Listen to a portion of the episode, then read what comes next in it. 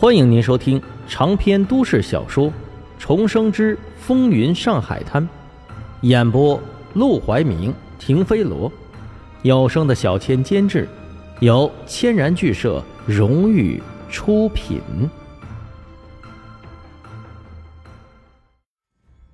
第七十七章，自己找财路。头目闻言瞥了沈梦生一眼，心里是直犯嘀咕：这到底是什么情况？怎么黄金荣的势力从上到下都这么客气，这么和善，搞得他不像是来谈判的，倒像是来做客的，而且还宾至如归，真他娘的扯淡！重新回到聚宝楼最大的茶室，头目抬头一看，黄金荣还在那坐着，好嘛，合着他和兄弟商量这么半天，黄金荣一直坐在这里等着。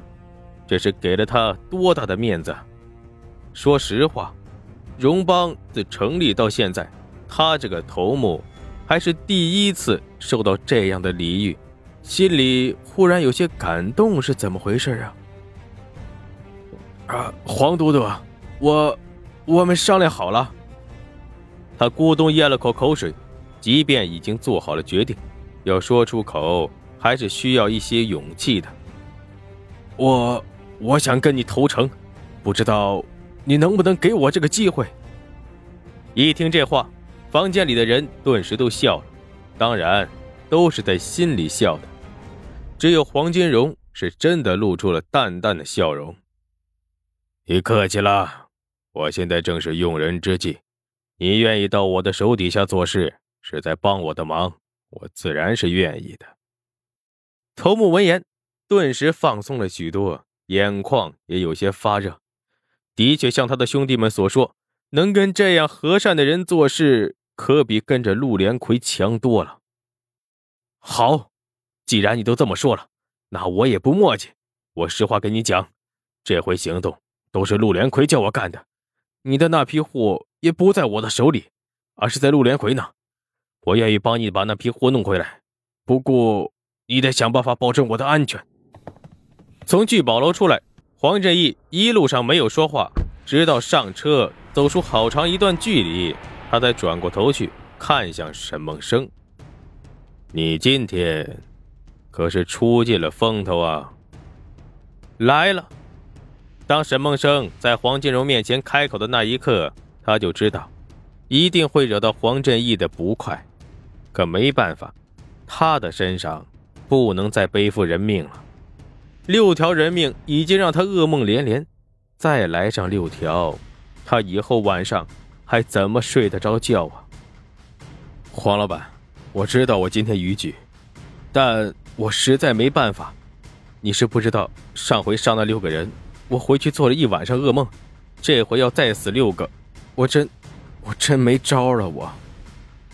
黄振义其实早就看出来，沈梦生就是想救人。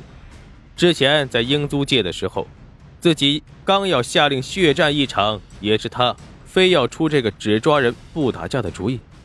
现在人抓到了，他又找黄金荣说话，化干戈为玉帛。想到此处，他不禁冷哼一声：“哼，这么怕死人，你就不该到我手底下来做事。我不怕死人，但我怕别人因我而死。说真的，黄老板。”这些人要是得罪的是您，我一定第一个把他们脑袋拧下来。可这件事起因是我，我就怎么人头记我账上你就不怕，记到你账上你就怂了？你是怕你死了不给你喝孟婆汤，还是怕下十八层地狱啊？要不要我找几个传教的洋人给你度化度化？眼见黄振义冷嘲热讽的如此生气，再不想办法把他哄好。自己之前做的那些努力，恐怕全都要白费了。沈梦生搜肠刮肚，快到赌场的时候，他终于想到了一个好主意。黄老板，其实我有个法子对付陆连魁，能让荣叔好好出一口恶气。当时在荣叔跟前没说，就是怕这法子有问题。能不能先问问您的意思？能对付陆连魁？还能让黄金荣出一口恶气，黄振义果然来了兴趣。哦，什么法子？说来听听。沈梦生立即趴到黄振义的耳边私语了几句。听完之后，黄振义那张冷冰冰的脸终于露出了几分笑的模样。他瞥了沈梦生一眼：“你这主意可好的很呐！不去荣叔跟前邀功，告诉我是怎么个意思？”黄老板，我先前真不是为了在荣叔跟前出风头，这主意您要是看得上，就跟荣叔说说；看不上，就当我没开过这个口，就别再嘲讽我了。要不然，我这脸真不知道往哪搁。他这副说话的口吻。颇有几分小孩子向大人撒娇的样子。黄振义见他言语诚恳，不像是在说谎，再加上又给自己这么一个立功的好机会，脸色总算是缓和下来。阿生啊，我也不是那么绝情的人，非拦着你的路不让你往上爬。只是你还太嫩，想要到荣叔跟前做事，还是……先在我身边历练几年再说吧。沈梦生听后连忙点头：“黄老板，您太抬举我了，我哪有那个野心爬到榕树跟前啊？我能在您身边站稳脚跟，就已经烧香拜佛了。”呵呵，你呀，你还不算在我眼前站稳脚跟。你问问老马，他在外面跑了多少年单，才能跟到我身边做事的？你这才来两个月，都能跟我坐一辆车了，还不知足？知足知足，等我这个月领了薪水，立马给您再买一只炸鸡吃。黄振义听到这话，又瞥向他，叹了口气：“呃，说到薪水，我还是要跟你提前说一声，在黄公馆做事，除了极少数的几个人，按理说都是没有薪水的。没有薪水？”